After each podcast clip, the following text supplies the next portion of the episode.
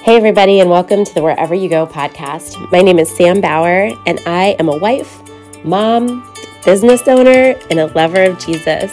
My goal through this podcast is to inspire my listeners to lean into the dreams in their heart and become the person that God created them to be. So I hope you enjoy today's podcast. Hello, and thanks for joining me today. Um, I am excited to talk a little bit today um, about parenting and um, what what opportunities we have to help our children uh, walk a journey with Christ. Um, with Mother's Day recently being here on Sunday, and happy Mother's Day to all the mamas out there listening. Um, I had some, you know, time in the Bible that hit me a little differently um, than maybe it would have when I wasn't having Mother's Day on the mind and really praying with gratitude for the gift of getting to be a mom and also you know i reflect on my own mom and my grandmas and all the my aunts the women in my life who have made such an impact on me in my life. And of course the men too uh, when we start thinking about our how we were raised and um, what kind of family we had and what has kind of made me the person I am today. And I'm sure a lot of you do that reflection. And um, for me, it's it's hard not to be overwhelmed with gratitude for the family that God placed me in. You know, my parents are amazing. Um, they are lovers of God and, and they act that way and, and they're constantly, um, especially my dad, you know, trying to get better, trying to learn, trying to um, disciple and, and always, you know, he's got some book somewhere in his house always that's a devotional or something that he's reading and, and I've seen him serve others in the church and outside of the church in ways that other people might have missed or might have just walked by. And, and so he's shown me how to serve. And I look at my my grandparents, you know, my grandmas and my grandpas and especially um, on my dad's side of the family because we went to church with them growing up. And um, they just were such people of strong faith. And um, I got to see that in them. And I got to see what living an upright life, um, a Christ centered life means um, from a from a small age, and um, all the way into adulthood. And I just, you know, as I'm reflecting on these things, and then looking at my own parenting now that I'm, you know, a parent of some young children and and one um, child who's about to get married and. Um, he's an adult now, um, and I he's my stepson, so I only got to to have him as a part of my life uh, for the past 14 years. But um, you know, through his adolescence, I got to I got to be with him, and um, so anyway, I just I've been doing a lot of reflecting, and I thought I'd do a podcast about some of the things that were on my mind. And again, I'm not a theologian. I'm just somebody who loves God and loves the Bible and wants to share my experiences with y'all and hopes that I can give you some encouragement. Um, I'm not any type of a parenting expert by any stretch of the imagination. I am just a parent. so, again, just sharing a little bit of my experiences. And, you know, my kids are. Um, are convicted in their faith like kids can be you know they've they've got that belief of a ch- child. And um, I've had people ask me, how, how are you doing that? And um, so I thought I would just share a little bit. And I, I've spoken now at a few different women's um, retreats or like women's breakfasts. Um, and as a speaker, oftentimes women will come up to me afterwards and ask some questions about what I spoke on, but every single time they ask me some questions about something that I didn't speak on.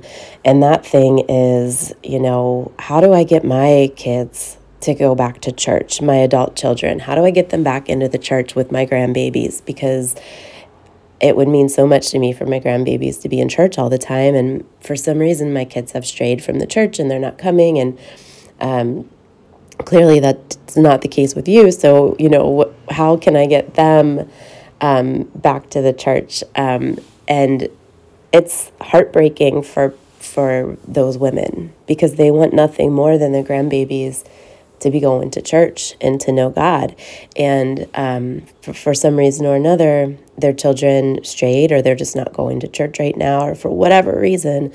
Um, and so if that's you, um, you know, I hope you find some encouragement in some of the things I'm going to say today. And um, if you are one of those young parents with young babies, hopefully this gives you some encouragement as well.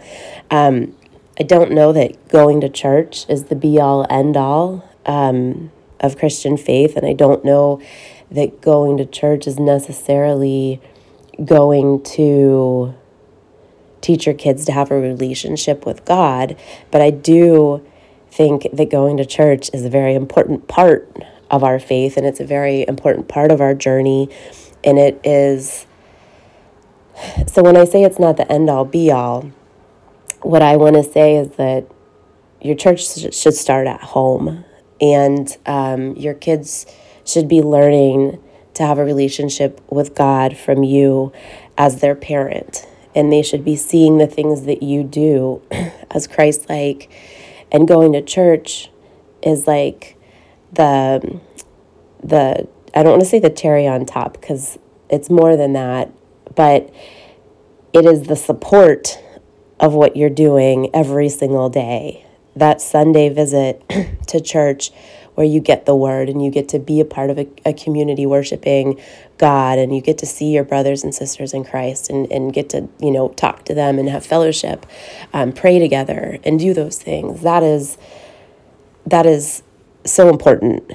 Um, but if that is all you are doing is going to church on Sunday and then going home and g- getting back into the grind, getting back into the chaos of you know everybody's hectic schedules and running here and there and you're you know even sometimes you know complain oh that church service was too long or it took half of our sunday when it could have been mowing the grass. Um, those are things that kids hear and those are things that we shouldn't be saying because that should be time set aside for our worship of christ that we um, find value around. But um, what i really wanted to talk about today was kind of like how do we how do we teach our kids to have a relationship with Christ? You know, we can tell them the Bible stories and we can um, tell them how they should act, which I think is what a lot of people do, unfortunately. You know, God says you should honor your mother and father. Why are you talking back to me? um, God says in the Bible you should do this, you know, and we go straight to the rules. Um, and we skip over the important part uh, the most important part is that you can have an intimate relationship with God. And God's not only found at church, He's found in your heart. And once you accept Jesus as your Christ, He sends the Holy Spirit to live inside of you. I mean, how cool is that? And to be able to explain that to a child, what power it gives them because they have no doubts about it. And um, they're able to accept things that sometimes adults have a harder time accepting. Um, so, sharing these messages with them is important, but even more important is how are we acting and how is our relationship with God? Are we having an intimate relationship with our Father in heaven? And are we praying? And are we teaching our kids how to pray? If they come home from school, and I don't know about y'all, but when my kids come home from school sometimes and they tell me about something that happened, I don't always know what to say. I don't, you know, if, if my my son uh, was getting bullied at one point and I 100% wasn't certain on how to handle that situation. You know, we did get it handled, but it took me some time to process and figure it out. So what what do I say to him in that moment where he's sharing this with me and I don't know what to say? I say, "You know what, buddy? I'm not sure right now what to do, but I know that God is with us. Let's pray to him and let's ask him about it. And let's pray for this boy too, who's who's bullying you because something is going on in his life where he thinks that this is okay behavior." And so we pray together. And so my kids know because we do this so often because I so often don't know what to do other than pray. Um, that now they know that when life is hard or when life doesn't make sense or when something's not fair or when somebody's treating them the wrong way, they can turn to God. And for me, that's so important. I want them to know that they can turn to God so that they don't turn to this world. Because um, turning to this world can't, it, it just isn't going to be as good, right? Um, and so, teaching from a young age by praying with them, asking them to pray for each other, asking them to pray for their friends. You know, we pray, we've prayed since they were little kids before bedtime. We pray at dinner time, which is a pretty generic, you know, um, God is good, God is great prayer. Um, but then when we make big decisions, my husband and I will sit down and pray together and we let the kids see us doing it. We let them join us if they want to um, because it's important that they know that mommy and daddy have things that don't make sense to them too. And we know that we can go to God and He's going to help us. Um, spending time with God, you know, let your kids see you with the Bible open, reading it. Let them see you with your devotion open. Let them know what you're doing and invite them to join you. My kids know the wee hours of the morning, I'm sitting down here doing my devotional and praying and um, even meditating. And they know if I'm meditating, my eyes are closed. I'm usually sitting with my legs crossed on the floor. If they get up in the morning, they either go in the other room or they'll come sit down beside me and just cuddle up into me and sit quietly until I'm done. Um, and then sometimes it gives me the opportunity when they do that to put my arm around them, whichever one it is, and pray for them specifically, which um, they get to hear me praying for their journey with Christ, and they get to hear me praying for their future husband or wife, and they get to hear me praying for their day. And um, those are things that show my children that God is my friend um, and He is with me all the time. And that being Christian is so much more than just showing up for church on Sunday. It's about having an intimate relationship with Jesus. And we're able to do that through the Holy Spirit. And so, my encouragement to you all as parents um, is just to let your kids see you having an intimate relationship with God. And those are some of the things that we do as a family. Um, you know, my kids have even asked me, Hey, mommy, can you wake me up 30 minutes before you normally do so I can come read my Bible with you? I mean, talk about making my heart explode.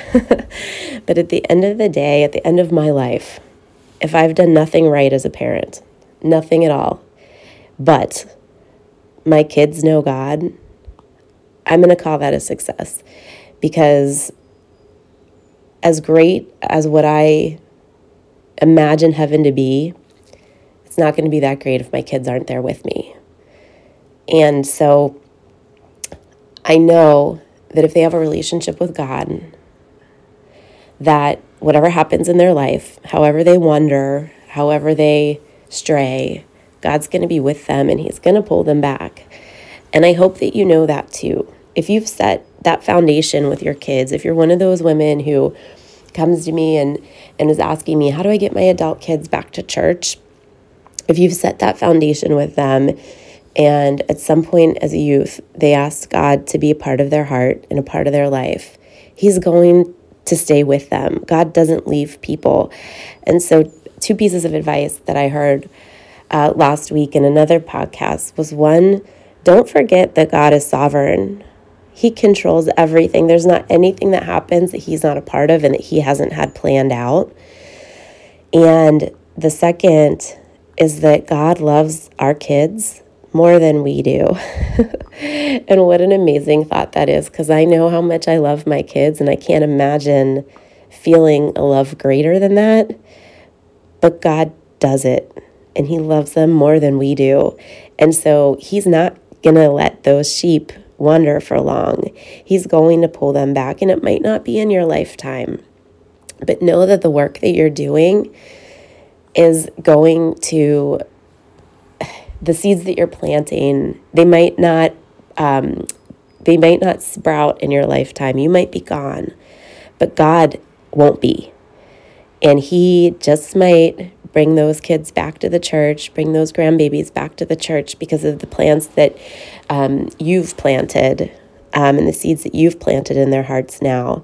Not necessarily by nagging them to go to church, not necessarily by telling them that God wants you to go to church or by the rules in the Bible, but by the life that you're leading and the example that you're giving to them by the way that you live your life.